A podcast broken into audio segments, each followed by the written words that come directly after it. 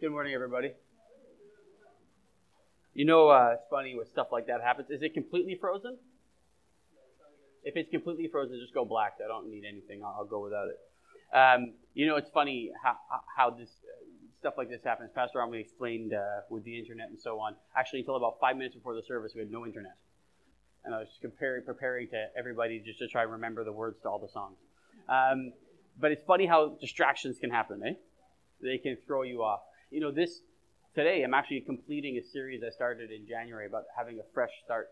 Uh, not just to 2020 and all that stuff, but just having a fresh start. We talked about having a fresh revelation. Hey, there we go. Uh, we talked about having a fresh revelation. Nope, there we go. Uh, and we talked about having a fresh revelation. We talked about having a fresh anointing. And uh, today we're going to finish with having a fresh impact. Now, what's funny is all of this has to do with the whole idea of a new year and having a fresh start. And of course, anybody knows you made your, your uh, resolutions at the beginning of the year. Did anybody make an actual resolution, a real one? Anybody come on, admit it. It's okay. I know you probably failed on it by now. It's March. Nobody lasts till March. Okay? You did? Are you good? Extra glass of water. See, that is, that is, in the business world, that is what we call a smart goal. It's strategic, it's measurable, it's attainable, it's repeatable, and it has a timeline. Very well done. One extra glass of water a day, and they're still going. Good for you. But you know, that's a smart one. It's, it's not like people would say, I'm going to go to the gym three times a week. Nobody except for Val goes to the gym three times a week. Okay? Only people who are really good at stuff like that. But you get it. But life interrupts us. It's funny uh, as um, we had the problems with the with uh, the, the, the, the the technology and so on. And right when I was sitting back there, I was sitting back there just preparing, and I got a call from work. Okay? And so you see, life sometimes just happens, right? And uh, we can get distracted, but it's important now this morning we get our focus. So now that we have my slides up, I want to just kind of recap a little bit where we go. Can you go to the next slide, guys? Is it working enough for, for you to go to that, the picture of the water? Uh, if you remember way back in January, those of you who weren't, weren't here won't remember, but in January we looked at this that sometimes life can get like the water on this side or that side, depending on where you're sitting. The ugly, putrid, stagnant water that you see there. Who's ever seen a pool of water like that? You know, ugly, stagnant, sitting still. And it's, it's still, remember what I said about this? It's important to remember. It's still H2O in there. Okay? What's in there and what's in there is the same thing, but they look completely different. And it can be like that in our lives too. We're all human. We're all in this together. We all have a spirit, body, soul. We all have that, but sometimes we can look like that or feel like that. And sometimes we can look or feel uh, like the other side. And so, what this series is about is about stirring the water. That's what you have to do. To make that water look good again, you, what do you do? You got to you got to start stirring it. You got to move it. You got to take out the impurities. You got to refocus it. Maybe you got to put it in a different uh, container, whatever it may be. So, this is what we were talking about. And so, uh, we started by talking about how you need a fresh revelation. Okay, so if you go to the next one now on the fresh revelation on the slide, remember this. It said, when Jesus said to uh, Simon, He said, Jesus said, Blessed are you, Simon son of Jonah, for this was not revealed to you by flesh and blood, but by my Father in heaven. Now, do you guys know what he was talking about? This is when Peter said to him, You are the Messiah, you are the Son of God. So it's when Peter realized who Jesus was. Jesus wasn't just a really nice religious leader. Jesus wasn't just a moral man. Don't worry, that guy doesn't have coronavirus. So everybody look, it's just a sneeze. It happens. Okay? Um, right? So he, when Peter finally realized that Jesus is the Messiah, the Son of God, he says, You get it now.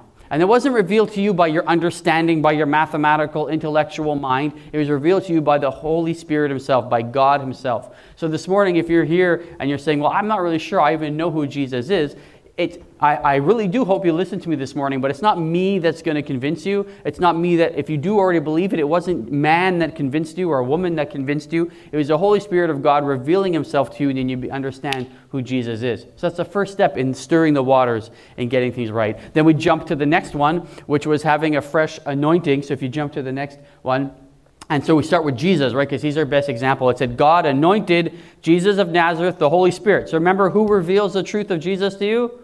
Holy Spirit, part of the Trinity, right? God, the Holy Spirit. And God was anointed, God the Father anointed Jesus the Son with the Holy Spirit, and power, and how he went around what? Doing good and healing all who were under the power of the devil because God was with him. So being anointed, one comes from where?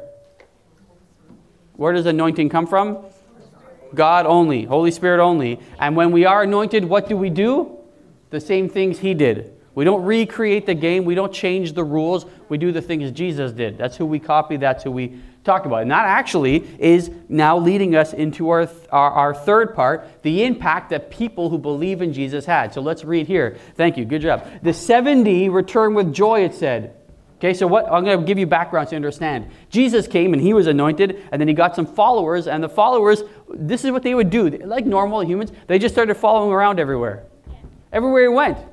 They would just follow him around and watch what he did and listen to him talk. And finally he said, Hey, enough of this just following me around. Go and have an impact. Go and do something. And they said, Well, what do we do? And he says, Go house to house praying for people, telling people about the kingdom of God, and doing this and doing that, healing the sick. Basically, he said, Go and do the stuff I was doing because I'm giving you that authority. I'm giving you that power to do it. So they, they went off and did it, and then they come back and they say this Lord, even the demons are subject to us through your name. And he said, Yeah, I saw Satan as lightning fall from heaven. Look, I, Jesus said, I gave you the authority to trample on serpents and scorpions and over all power of the enemy, and nothing shall by any means hurt you. Do not rejoice that the spirits are subject to you, but rather that your names are written in heaven, and so on and so forth. Okay, we don't have to go through all that, but we get the impact that the early believers had. They basically had an impact that looked a lot like the impact that Jesus had. Okay? And so today, the question is what kind of impact are we expected to have on the world around us? Okay? Now, the first uh, rebuttal or the first issue I'd like to address is people here who think you have no impact or that you make no difference. Okay? There, I know it happens. People say, well, I'm a nobody. I have no impact. I'm not famous. I'm not powerful. I'm not rich. I don't have an impact. So, the first thing we have to address is that absolutely everybody has an impact. Every human has an impact in one way or another. The question really is just what is yours? What are you doing? You know, um, how many of you know somebody every time they walk in a room, the room just lights up? Anybody have somebody in that life? Oh, and this person gets there, man, they're the life of the party. Anybody know people like that? You know? Um, anybody know people who, when they come in a room and everybody just goes quiet because no one wants to talk to that person? You ever had that? Right? And we all have different ways of impacting, and it's important that you realize that it's not only those that make the most noise that are impactful. I'm one of those people, I make a lot of noise. And if there's a big group, watch, at any church event or any event, if there's a big group and there's some yelling to be done, even people who kind of know me will go, Can you do it? And I'll get up on a chair and I'll yell. You know? Uh, John was witness to this Friday. My team, we were losing Friday night. My hockey team was losing late in the game. Okay? I'm not one of the better players, but I'm one of the older players, and we were losing, and I made a change. I told them where to go and made a change, and I said who should go out and who shouldn't go out. We tied the game, and then we won in overtime. Okay? Not because of anything I actually did playing, but because I took over the situation. I had an impact, right? But that's be, oh, yeah, well, that's what you're like. Yeah, but that doesn't mean that you don't have an impact. The guy that scored the, scored the goal had an impact. You know who else had an impact? The guy that I benched. Because instead of complaining and whining that he didn't get his shift, I said, listen, you're not going to play. I'm going to put this guy instead of you. And he didn't go, ah, blah. He had an impact by not doing anything. Do you understand what I'm saying? So we all have impacts in different ways. It's just a matter of how that happens. Some are big and some are small, but some are very, very important. Listen, I've told this story before, but it's, it's important to remember that even the words you say to your children when they're young can have a massive impact. You know? Small words, big words, whatever it may be, the things you say to your neighbors, the things you say to each other, they can have impact. Just the words. The, uh, the book of James, which we're going to go into later, says, Consider what a large fire can be set with the tongue right? So never say, I don't have an impact. We all do. You know, when you get cut off in traffic, there's a big difference between saying nothing and yelling F you out the window. A whole new thing can start. You know, a whole new problem can start. There's a big difference at work to the way you respond to people. There's a big difference uh, to the way uh, on the street, the way we respond to people. You know, everything can have an effect. I was, uh, you know, yesterday my daughter and I went to Walmart. Okay? In Vaudreuil. I don't know if you've been to the Vaudreuil Walmart, but it's nice and big and it's huge. It's got huge, much better than the Kirkland one, miles better than the one on Hymus. Go to the Vaudreuil one, okay? And it's big. But we were coming to the end of an aisle, and two older gentlemen decided that the best place to have a conversation about who knows what was literally in the aisle, in like where everybody is trying to go by. Right? And I have to be honest with you, and I knew they were French, so my, my flesh started coming up, and I wanted to be like, voyons donc, là, tasse-toi, okay? I wanted to say that. And they, but the guy saw me at the last second, and I thought, okay, I'm not going to react. Rhiannon's here with me. I got to set a good example, right? Uh, whatever. And the guy finally saw us coming, and I think one of them clued in, oh, this is a really stupid place to be standing and having a conversation. Whoop! You know, when he moved. But like I could have impacted everybody. I could have impacted him. First of all, it's embarrassing on everybody else. I could have impacted my daughter, whatever, just by these little things. So don't ever say you don't have an impact. We all have an impact. You're having an impact right now. I just looked this way, and Yolanda was going, yes, agreeing with something I said. So that impacts me. Now there's a there's a reciprocity going on here. Okay. Oh, that's a good idea. I'll remember that for the next time. A tip: hit their heels with a cart by ac- by accident, right, Yolanda? Okay. Um, right? There's a, there's a way that we're always having an impact on each other. But the problem is, is that we try to go, uh, we try to go too big. Okay?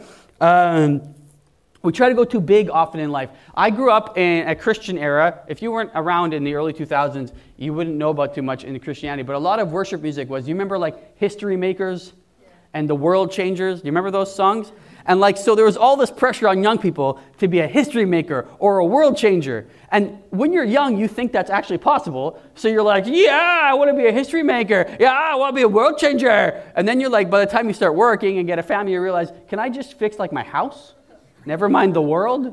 Like, I've got it, my, my own little universe is big enough for me to handle, whatever. But then you feel like there's some senses of disappointment because you're not changing the world and you're not making history. But the truth is, you are changing the world in a way. You are making history in a way, just not in the way maybe that it's so grandiose. And that's the problem. We get messed up sometimes. We get, lo- we get stuck in that idea that, well, if I'm going to live for God, if I'm going to live for Christ, it has to be huge. I have to lead thousands and millions uh, to the Lord. I have to, uh, you know, I have to be out there preaching to millions. There are some people that do that. God bless them, the guys who, um, women who preach to millions and, and lead thousands, good for them. And they're having an impact, certainly. But in the same way, you're having an impact, even if it's on one or two people.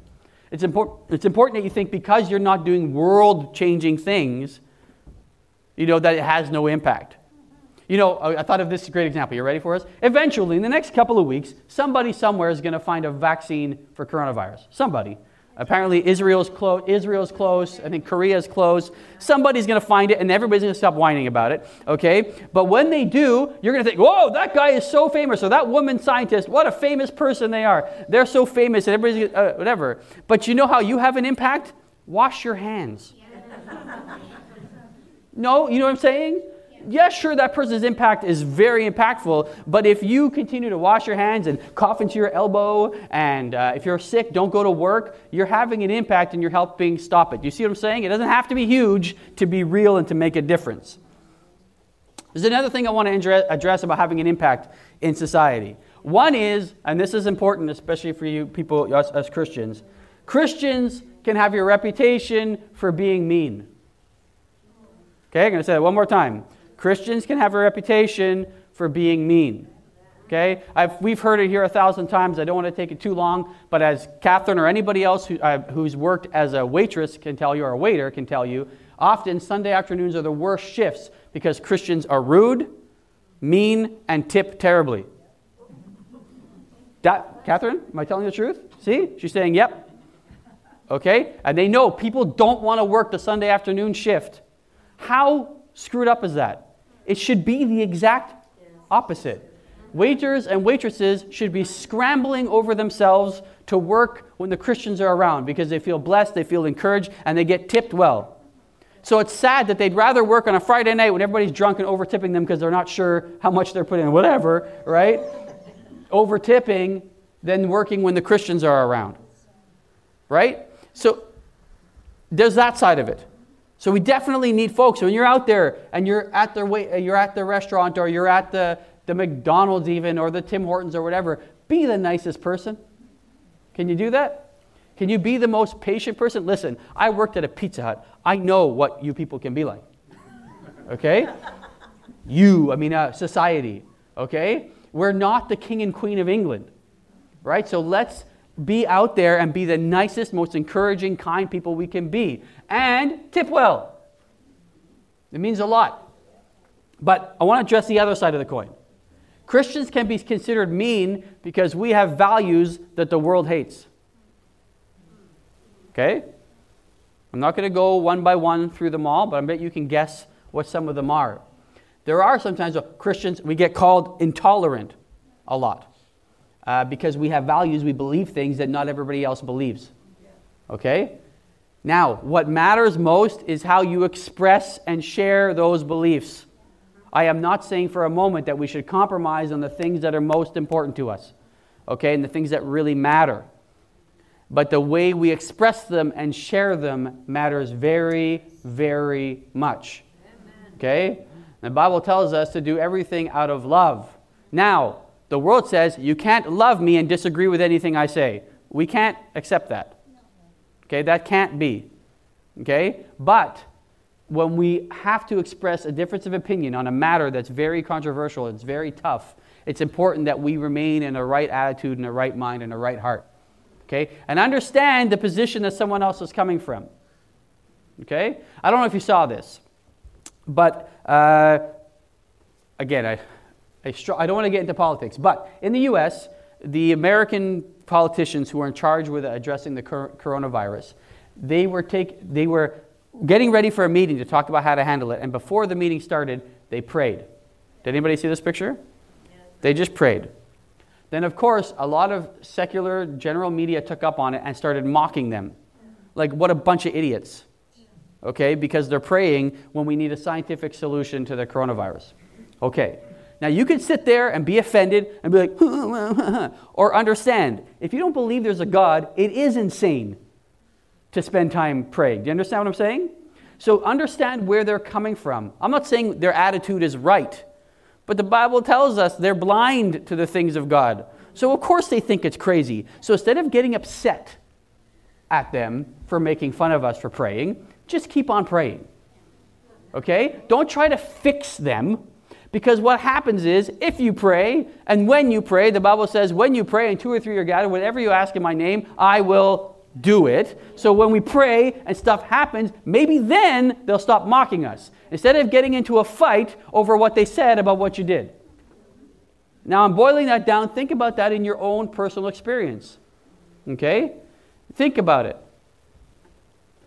to someone who does I was, you know, you, you, you, have to understand that most people have zero experience with the things of God, zero experience with what the Bible says about something. So you can't just assume that they're going to understand. So it's important that when we're talking to them and we want them to have an impact in their lives, that we address this, okay? So the question is do you bring light into your situation? Do you bring life? And Jesus actually specifically addressed how Christians should do this in uh, probably the most famous, uh, one, most famous sermon that even people who don't go to church know a lot about, and we call that the Sermon on the Mount. Right? So if you can go to the next slide. Here are some words of Jesus. He said, You are the salt of the earth. But if the salt loses its saltiness, how can it be made salty again? It is no longer good for anything except to be thrown out and trampled underfoot. Okay, stop. How many of you still actually put salt on your food? Anybody here? I'm not allowed. My wife says so. Okay. Um, anybody else? You remember though? Remember back in the 80s? It was like, hey, salt, yay! Remember? I remember. Uh, I used to, I don't know if Andrew is here. Me and me and me and Dave Christensen. We used to go to Swiss Chalet every Sunday with my parents and his parents, the Christensen boys. And we would go there every. Do you remember Swiss Chalet before they left? Remember that? Oh man, I missed that place. Okay, and uh, we would go to a chalet, and they would order their chicken and whatever, and we wouldn't. We would just order two plates of fries. Okay, to split between us. And I remember just taking the salt shaker and be like, ha ha ha ha ha right? Remember those days when you're young and you could eat salt? And uh, but that's all our understanding of salt right? Unless you're into cured meats like somebody over here, you know, nobody really deals with salt in the same way that they're talking about. It's important to understand what Jesus is talking about here. Okay? Because you think, oh, Jesus is talking about salty meat. Who puts salt on their roast beef? Some people do, by the way, but uh, who does that? That's not what he's talking about. Okay? You're ready to understand what he's talking about? Because it said here, right? In the olden days, and even now today you can still do it, fresh meat was preserved with salt. So you would literally cut up the animal, chop, chop, chop, slice, slice, slice, okay? And you knew you couldn't eat it all right away, so you would pack it in salt and you would pack salt around it, work some salt into it, pack it in salt, and then you could wrap it up and put it away to eat later. Okay? That's how that's what he's talking about. He's talking about preservation. So if I'm going to talk about it a different way, he could say, "You are the preservation of the earth." But if you lose your saltiness, now what's important about the, the thing about salt? Salt is, anybody know what salt is, actually is? It's a mineral, right? What does that mean? It's in the ground somewhere, okay? You, you, dig for it, and there it is, salt, okay? And then it gets broken down into different things, whatever. So it's something that gets out, it's out of the earth, it's this mineral, and the, the, the, the structure of the mineral is such that it, it's a, it, it preserves things, okay? And so what he's saying is that's what you have in you. You can help preserve the earth. He's saying that you are something that helps preserve people, that helps people, that puts that makes people don't lose their, uh, if you will, goodness. Okay, because imagine if you took a raw slab of meat and then you just put it in a drawer, what would happen to it? It would go rancid real fast. Okay, uh, if you took a raw slab of meat and then you wrapped it in tinfoil and then put it away, what would happen to it? It would still go bad, but maybe a couple of days later, right?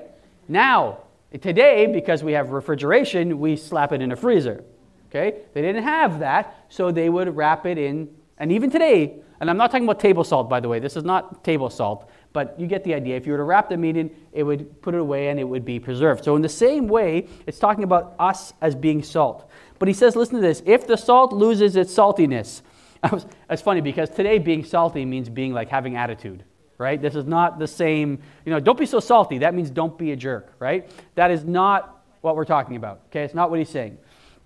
But it's saying once you are salty, listen to what Jesus is saying. If you lose it, it's hard to make it's hard to do it again, to get it back again. So once you come, you have a revelation of who Jesus Christ is. And Jesus Christ reveals who he is. You understand who he is. He gives you the anointing. And the anointing is to do what? The things that Jesus did. What did Jesus do? He went around doing good things, healing and moving around and helping people and whatever. And that's the salt. That's what it is. He says that's what we're here to do. We're here to be salt in the earth. But if you lose it, it's not good for anything. Just get rid of it. Okay? So it's important to understand that the, again, as I was talking about when we were talking about talking to other people, the responsibility, or I'm going to use another word. You guys know the word onus? Right? The responsibility, the onus is on us as Christians to keep our saltiness. Not on the world to do the things the way we want it or whatever. If we want to have an impact in our own world, in our own families, in our own house, in our own church, in our own workplace, the responsibility is on us to stay salty in a good way. Not in a bad way, in a persevering way. So we're here to help persevere. We're here to help preserve, excuse me, the world. Okay? So salt preserves meat. Now,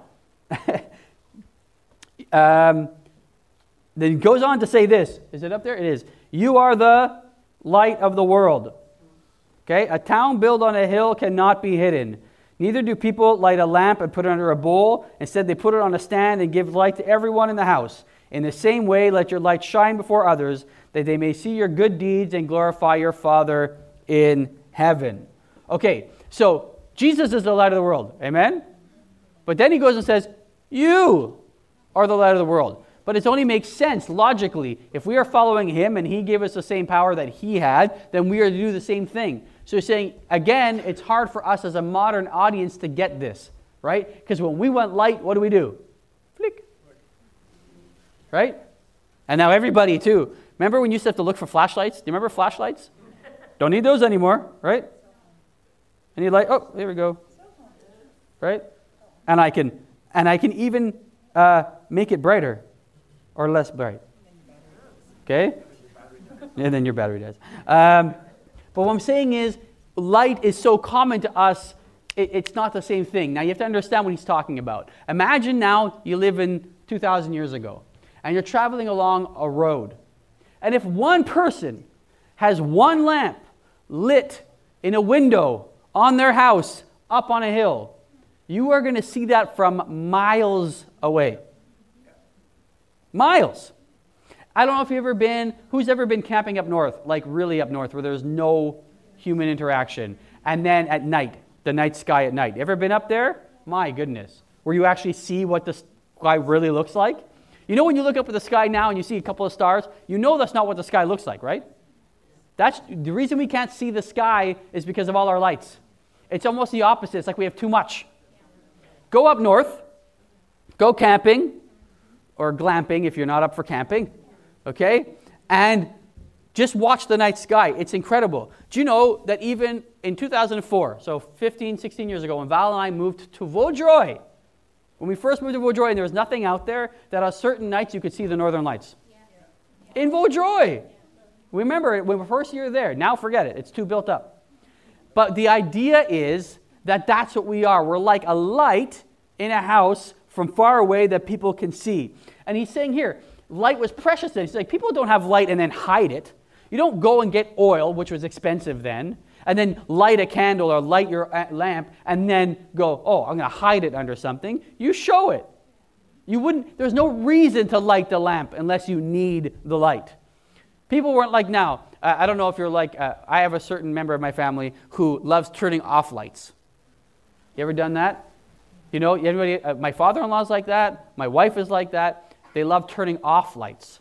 You know, if it's light outside, they don't want lights on in the house. I think that's the idea, okay? But we're just so used to it, right? And um, because we have lost that understanding that there was something precious about it, there was something important about light. Now it's like, whatever, you know, turn all the lights on. In the same way, we kind of get too uh, glib, we get too blase about the fact that we are supposed to be the light of the world. So essentially, we're supposed to be a place to be seen and to draw people. So you see, when the olden days, when you were traveling along a road and you wanted to get to a village, you knew you were close to the village when? When you saw the lights of the village. They would light at the gates of the village, they would light two or three or four or whatever pillars or torches so you could say, oh, I'm not far. I could see the glimmer of the torches. I'm close to the village. Right? You see. And of course, they would put it up higher so you could see it from farther. So, in the same way, Christians are supposed to be lights to draw people hey, this is where safety is. Hey, this is where welcome is. Hey, this is where God is. This is where we're at. Come over here. Here we are. We're lights. We're not hidden. You know, so that's why we know for sure it's definitely wrong when Christians going, oh, we're Christians. We know the truth. Everybody, shut ourselves off from the world. Don't do anything else that the world is doing. Close the doors. Don't let anybody in. Don't talk to anybody and become our own little thing. Well, that's the complete opposite of what Jesus is talking about. The complete opposite. You can't have an impact if you're only just your own little group. I was talking about this last night. I'll repeat it again. You know this whole thing with the virus, whatever. I, you know, honestly, I'm not prophesying or anything, uh, guys. I just don't think it's that big of a deal, and it'll be all right. Everybody, relax. Okay. But in the olden days, in the olden days, when the church was around, when the church just started, and there was a plague, do you know what the church was famous for? Helping people. Instead of going, oh, I don't want to get this, I don't want to get this, let's all run away and everybody, don't touch anybody who's not one of us, don't talk to anybody who's not one of us, don't talk to. No, the church was famous for going out even during the Black Death. You know that one? The, you're dead? You know, ring around the roads, pocket full of posies, that's the Black Death. Okay? The church was famous for going and helping, even at the risk of their own life. That's being light. Right? Instead of saying, well, we're safe, nobody has it here, great, shut the doors, don't let anybody in. That is not the place of the church. The place of the church. So when people, sometimes you hear it, even Christians say, oh, the world is such a bad place. There's so much bad going in the world. Sure, go out and help. Yeah. Don't tear yourself away from it. The Bible tells us to be in the world and not of it. Yeah. And so, what that means is don't be like it, but be out there. It never says take yourself out. God bless monks and all that stuff. They're doing their best, but that's the complete wrong direction. There was never a, there was never part of the command of take yourself away, don't touch anybody, don't talk to anybody. We're not more holy than anybody else. And in fact, I don't think there's anything more holy than going out and being light in the midst of the mess. I think that's holy because that's what who did? That's what Jesus did. Nobody was more holy than him, and he went, went it said often, you read the Bible, he went out into the middle of the crowd. He went out and walked amongst the crowd. He walked amongst, amongst the crowd. That's what Jesus did. He went out to be light. So we're like a city on the hill, a place to find safety, a place to find direction. So here we go. Can we have this impact? How can we have this impact? So I'm about to go into a portion of Scripture, which I admit is, to me, is a challenging portion of Scripture. It's important to understand where we're coming from here, okay? So we're going to go read from James. Anybody know who James was? Who was James? Jesus' brother, right? Half brother, technically, yes. Jesus' half brother. And also, not only that, what was important about James? Anybody know? We know something about James. Sure, he ended up being one of the main apostles and he, he, he worked with Jesus. Uh, he ran the church in Jerusalem. We know that. And he, whatever. But there's something very important about James you need to understand that James was not a believer in Jesus until later. He, in fact, remember, we, we said his brothers thought he was crazy at one point. Okay? And then he became a believer. It's important to understand in the context of what we're going to read here. Okay? So let's go to James. He says, What good is it, my brothers and sisters, if someone claims to have faith but has no deeds, can such faith save them? Suppose a brother or sister is without clothes and daily food. If one of you says to them, Go in peace, keep warm and well fed, but does nothing about their physical needs, what good is it? In the same way, faith by itself, if it is not accompanied by action, is dead. Okay, now the actually, I actually think that unbelievers, non Christians, will read this and agree with it right away. It's Christians that have a problem with this scripture because it runs into the whole thing of salvation is not of works, right? Lest anyone should boast, but it's faith only, right? But they're talking about two different things, so you have to be careful, okay? It is important, it's a deep truth to understand. Salvation does not come by works. I'm going to try and explain this for a second for everybody's uh, edification. What that means is you can't be accepted by God because you do good deeds. Everybody understand that? There is no balance sheet. God is not keeping track, He's not keeping score. Okay? He's not saying, like, oh, good, Richard hit 100 good deeds for the year of 2019. I will now accept him for 2020 and see how he does for this year. If he doesn't make 105, a slight improvement, I might reject him. It's not like that. If you're not a follower of Jesus Christ, it's not like you need to attain a certain level of goodness or good deeds to be accepted by Him. That is not at all what it's about. It's about faith alone. I believe that Jesus Christ is the Son of God. I believe that He died on the cross for my sins. He rose again on the third day, and He's coming back. That sort of thing. That's faith. I believe it. I'm going to live that. Okay? And that's important to understand that salvation, being saved, being a Christian, is only due to that. But there's something else. Okay? It says here, James is clear. Someone who has faith, someone who says, I'm a Christian, I'm a Christian, excuse me, does the actions that correspond with the words, I'm a Christian. What are those actions? Well, they're the actions that look like what Jesus did. And what did Jesus do? Do you remember that scripture from before? He went around doing good. Okay? So, one, I want to address the word. There's a word here, deeds, different languages say work. So, one, it is actually Work. Okay? Work. Now, the Bible says, take my burden, I uh, take my yoke upon you, my, bur- my burden is easy and light and all that stuff. Listen, folks, being good in the world is going to take energy and effort. It's going to take work. Okay? Anybody ever done any charity event ever? Anybody? We do them every year here, but anybody? How, are you after you like, whoa, that was refreshing?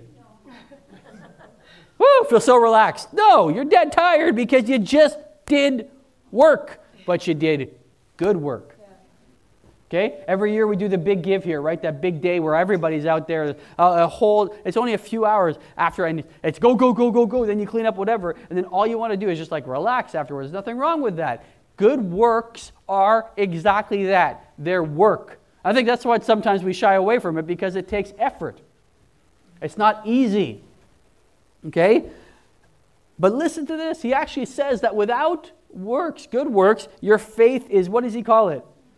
Dead. So that's why Christians are like, well, I'm a Christian. I, I don't do, I pray. I pray, but I don't, I'm not going to. I'm not going to help with this thing or that thing. I'm just, I'm a prayer warrior. I'm a prayer general, they, tell, they call themselves. I'm up in the heavenlies doing that. Rubbish! Actually, it's actually addressed right here. He says, imagine somebody comes to you and says, I need a coat. You got it, buddy. I'll pray for you. I'm going to pray that it'll rain coats. When you've got a coat on your back. Now, if somebody comes to you and says, Hey, I've got cancer, it's like, Hey, let's pray. Let's pray because I can't cure cancer. So I know God can. Let's pray. But if he comes to you and says, Hey, I need a coat, I've got lots of coats. I don't need the, the answer to prayer is in my closet. So, but think about that in every aspect of our lives. Okay? Don't overcomplicate and don't over spiritualize things. He actually says faith without works is dead. I actually believe to a, this points to a Christian life that is self centered. And it's actually very much the way the Western Christianity has sort of evolved. Right? It's a me religion. What is my calling? What is my ministry? What's my role? Where do I fit in? You know, I'll never forget. I love telling this story. Years ago, I told my parents there was this minister from another country, doesn't matter where, and uh, he would come up here a lot. And I told my parents, I, I don't like this person. There's something. And then he sent his update, and it was a story. It was three paragraphs long, and he used the word I, referring to himself 17 times in three paragraphs. and I was like, how does this? How does this even happen? right? You have to understand that it's not about me, and it's certainly not about the church. It's all about Jesus, right? And so that's why we have to put others first, and we have to get rid of that idea that it's a me religion. It's a they religion. It's a Jesus religion, and Jesus came for who? All. All. Okay, so what are good works? What are good works? Can anybody think of anything? What are they? Okay, feeding hungry people. Good. What else? Okay. What else? Okay, helping the elderly. Sure. Or listening to somebody. Yeah. Somebody said volunteering. Sure. What else? Give a little money. Yeah. What else? Come on, it's open forum. You can being sensitive to needs, seeing or listening for what people are up to, what they need. Anybody else? Motivate people. Motivate people. That's a good one.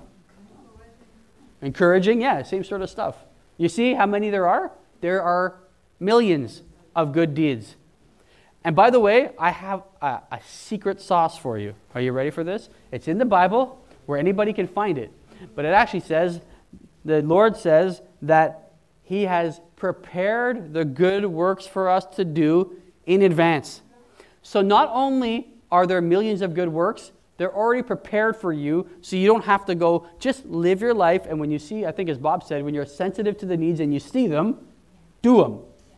Okay? Because a Christian that doesn't do good works, and what are those things? We just said them, has a faith, and I hope you don't get upset at me, because this is Jesus' brother saying it here. That faith is dead. Ugh. Can you imagine that? Dead? Isn't that a strong word? Well, that's what he says, right? Actually, if you go down to, um, let me just open it up now that my Bible closed. Hold on. In James chapter 2, all the way down to the end. As the body without the spirit is dead. So he's saying, in the same way that if your spirit left your body, you would die. You'd be dead, obviously, because your spirit. The same way is faith without deeds is dead. So you can have faith, I believe Jesus Christ, and say all the right things. But if you don't actually live it out in helping other people, it's dead. Okay, so we're talking about having a fresh impact this morning. Uh, we all understand, one, that we all have an impact whether we like it or not. Right? Right? Everybody, I have an impact right now because what I'm saying impacts you negatively, positively, whatever way it's happening. You're impacting me right now by the choice to listen or not listen or surf your phone or whatever, right? You're impacting me. Okay? And when you leave here, you're going to impact the waiters and waitresses. At home, you're going to impact, uh, you're going to impact all sorts of people. We all have an impact. The question is whether we choose to have a good, a negative impact or a positive impact. It doesn't matter whether your impact is huge or whether your impact is small. We all have impact. Two, we know that our expectation is to be salt and light.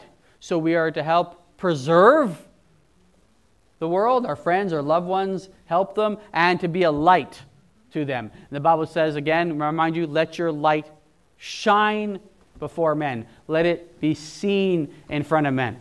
Right? You know, so when someone says, Well, what do you do Sunday? Oh, I'm busy Sunday. What are you doing Sunday?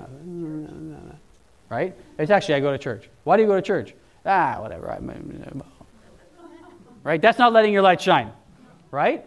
I'm not saying you should be like walking to a big, hey, everybody, I go to church. Everybody listen to me. I know everything. I'm not saying that either. That's not letting your light shine. That's called being a jerk. Okay? But when you have the opportunity to shine your light and say, actually, you know, the reason I do this, the reason I'm like this is because, you know what? Put it this way. Um, I think I wrote this down somewhere. Hold on.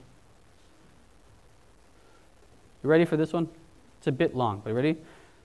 In short, we work to try and make things better because we've been made better. And as a result, we want to share that goodness with everyone all the time because the one, Jesus, who made us better, gives us the power to do it. And that's the only appropriate response in the light of being given that gift. Does that make sense? That's what we should do. Imagine someone comes to you and says, All right, I'm giving you a million dollars to do good deeds. Okay? But you can't spend it on yourself. You can only do good deeds with it. And you just sat on it and sat on it and sat on it and sat on it and didn't do it. They didn't give you a timeline, so you decided, I'm just going to sit on it and sit on it and sit on it. It's sort of the same idea. Clearly, what God gives us is much more important than money, but I wanted to use an example that we would all understand. Okay? So it's the equivalent of being able to do something and doing nothing about it. And you say, Oh, I'm feeling so much pressure, you're putting pressure on me. No, no, no. Just start with the small things a kind word, a helpful hand, or whatever it is. If you're looking for volunteer opportunities, trust me, we got plenty. Right? Whatever that's what it is. But I actually think that it's much more, I want to be careful that you don't pigeonhole this. That's it. I'm going to help with the food bank now. I'm going to help with the food bank every week good, but that's not all I'm talking about, okay? It's not just about volunteer opportunities. It has a lot more to do with how you live at home, how you live at work, how you live out there in your community, how you treat your spouse, how you treat your children, how you treat your fellow believers, how you treat uh, your neighbors. That's really what it has a lot to do. And they begin to see, you know, um, I mean, I know uh, anybody can do good works, right? Anybody can do it. Anybody can do it. But it takes but a believer should be doing it uh, first. Do you know what I mean by that? Anybody can do good works, but a believer should be the one going and trying to do it first. We should be front and center, trying to do to help. I was thinking, uh, where's Jeremiah? Is he still here? Jeremiah's in the back there. Jeremiah's a young guy. I don't know how old he is, 20, 21, something like that. Okay, so he's young and fit. And last week, somebody showed up, and uh, the back path, they had a wheelchair. And we have a wheelchair path, but there was a lot of ice there, right, Jeremiah? Right? Jeremiah's AV guy, he could have said, "Oh, sorry, I'm doing AV. I got to do here and punch some buttons," right? And he said, no, he put it aside. He ran outside, and I, I can't believe how fast he did it. He went, and he cleared the whole path for this lady to be able to come into church. All right? And he didn't, he's not asking me to say this, I'm just saying it. That, my friends, it has a huge impact. That was a work of ministry. That was the, a ministry of help. That was something that God you know, loved and smiled upon, and it was small. And nobody would know about it unless I just had told you. Those are the type of things multiplied a thousand, a hundred thousand, a million times are the things that Christians should and can be doing. And I know a lot of you are doing every day, all over the world. And that's the way uh, God wants it. But I want to just ratchet it up as we come to a close. It's noon now.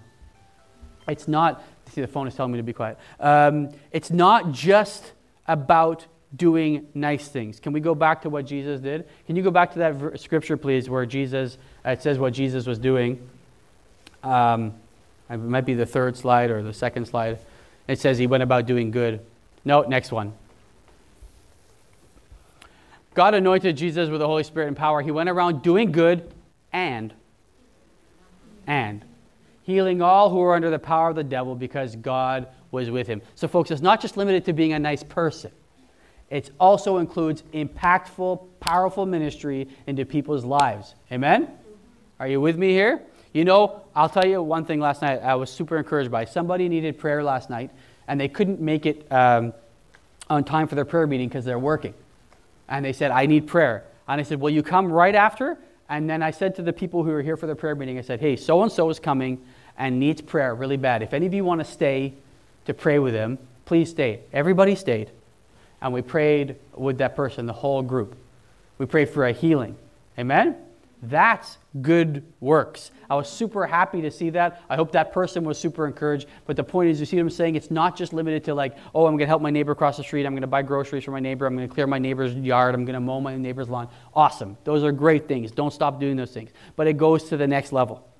Okay? We didn't receive the power of the Holy Spirit just to do nice things. We did receive the power of the Spirit to do great things. Amen? Anybody believe me? We have people in this room going for surgery. We have people in this room fighting through horrendous uh, difficulties right now. We have people in this room fighting through relationship difficulties. And we believe that God can heal all of that, can fix all of that. Amen? And sometimes we can't do anything with our hands. Sometimes we can't go to their house just to make them feel better, encourage them. Well, that's a good thing. Sometimes all we have is prayer. Amen? But I want to be careful. Even if I said that, even me saying that is the wrong way to say it. I should say all we have is prayer. Because it's not like that's the worst or the weakest of the weapons. That's the strongest, the best of the weapons we have. Amen? So I wonder if you could all stand up right now. We're going to do a couple of things. We're going to do a, uh, an activity. So, one, I don't know if there's anybody that needs a fresh start. You feel like, you know what, I feel a bit like that water at the beginning. I feel a little bit like that stagnant pool of water. I need a stirring, I need something new going on. I need, I need a fresh start. That's God is here for that right now, right here in this house. Okay? You might say, I need a fresh revelation. I need an understanding. I'm not really sure I know who Jesus is, what he did. I don't get it. The Holy Spirit of God can reveal that to you right now. I cannot. I could talk for a week and a half and I couldn't explain it to you the way God can reveal it to you in an instant. So if you need that right now, I just want you to think about that. Some of you might be saying, you know what? A couple of weeks ago we talked about the anointing. I just feel like I, I, I need a fresh anointing from the Holy Spirit and able to do these things. We're going to pray for that right now. And remember, we're not going to pray that you're going to have an impact because everybody has an impact. The question is, what impact are we going to have? So I wonder this morning if, if you could just close your eyes so it's a bit private, everybody's minding their own business. If anybody here needs a fresh start or a fresh revelation, you're just like, listen, I need to know this whole Jesus thing. I need to understand it. I would like to be, I would like God, the Holy Spirit, just to speak to me and explain to me all about Jesus. Uh, could you just raise up your hand right now in Jesus' name? It's, I'm the only one looking. All right? I'm the only person looking. I'm the only one's going to know, and we can talk after, but that's it. Thank you. Amen. If you need a fresh revelation or impartation, of, uh, uh, anointing of the Holy Spirit today, you just feel like, I want to do these things. I know it's the right thing to do. I just feel like I need a, a, a lift from God. And could you raise your hand up to heaven and just say, That's me. I feel like I need a touch from God right now. Lift up your hand to heaven. Amen. That's quite a few of you. Okay? So here's what we're going to do. Okay? We're going to pray. First, we're going to pray. Heavenly Father, I want to thank you so much for your word, Lord. I thank you, Lord, that you've made it clear that not only did you anoint Jesus, not only did you reveal Jesus to us, not only, uh, Lord, did Jesus have an impact, but Lord, you made it clear that you've created us to have an impact in the same way that He had. And the way you did that is by giving us your Holy Spirit so that we could go out there do good works, Lord. Lord, we don't want to do just good works just so people think we're nice or just so people think we're, uh, Lord, very kind, Lord, but that people understand who you are and that you love them. So first, I pray for those who really want a revelation of who Jesus is. I pray by the power of the Holy Spirit, you'll speak to them in their heart and their mind Lord, clarify things for them. Help them to have a revelation of the Holy Spirit, uh, by the Holy Spirit, Lord, of who Jesus is, that He loves them. Lord, Lord, that from the beginning of time, Lord, you had a plan for each and every one of us. And Lord, I pray that they will know, Lord, uh, the truth of the cross, Lord, the truth of repentance, Lord, the truth, Lord, of salvation in Jesus' name. I pray for those who are looking for fresh anointing, Lord, that they will receive it right now by the power of the Holy Spirit, Lord. And Lord, that they'll use that anointing to go out and do good. I pray for this church, Lord. I pray help us to be a church of people that make a difference. Mm-hmm. People that understand, Lord, that people of faith, certainly, Lord, but people understand that faith without works is dead, so that, that we will go out there, Lord, and do good amongst our neighborhood. Lord, from the smallest thing, Lord, to the biggest thing. Help us to be people of prayer, Lord, who understand, Lord, that the, the greatest weapon you gave us was prayer. Mm-hmm. And Lord, that we can pray impossible things into reality because of who you are and what you've done. Help us, Lord, also, Lord, to make a, a difference in the world, Lord. Help us, Lord, to clothe those who need to be clothed and feed those who need to be fed and to help those who need to be helped. Lord, we ask this in Jesus' mighty name. Amen.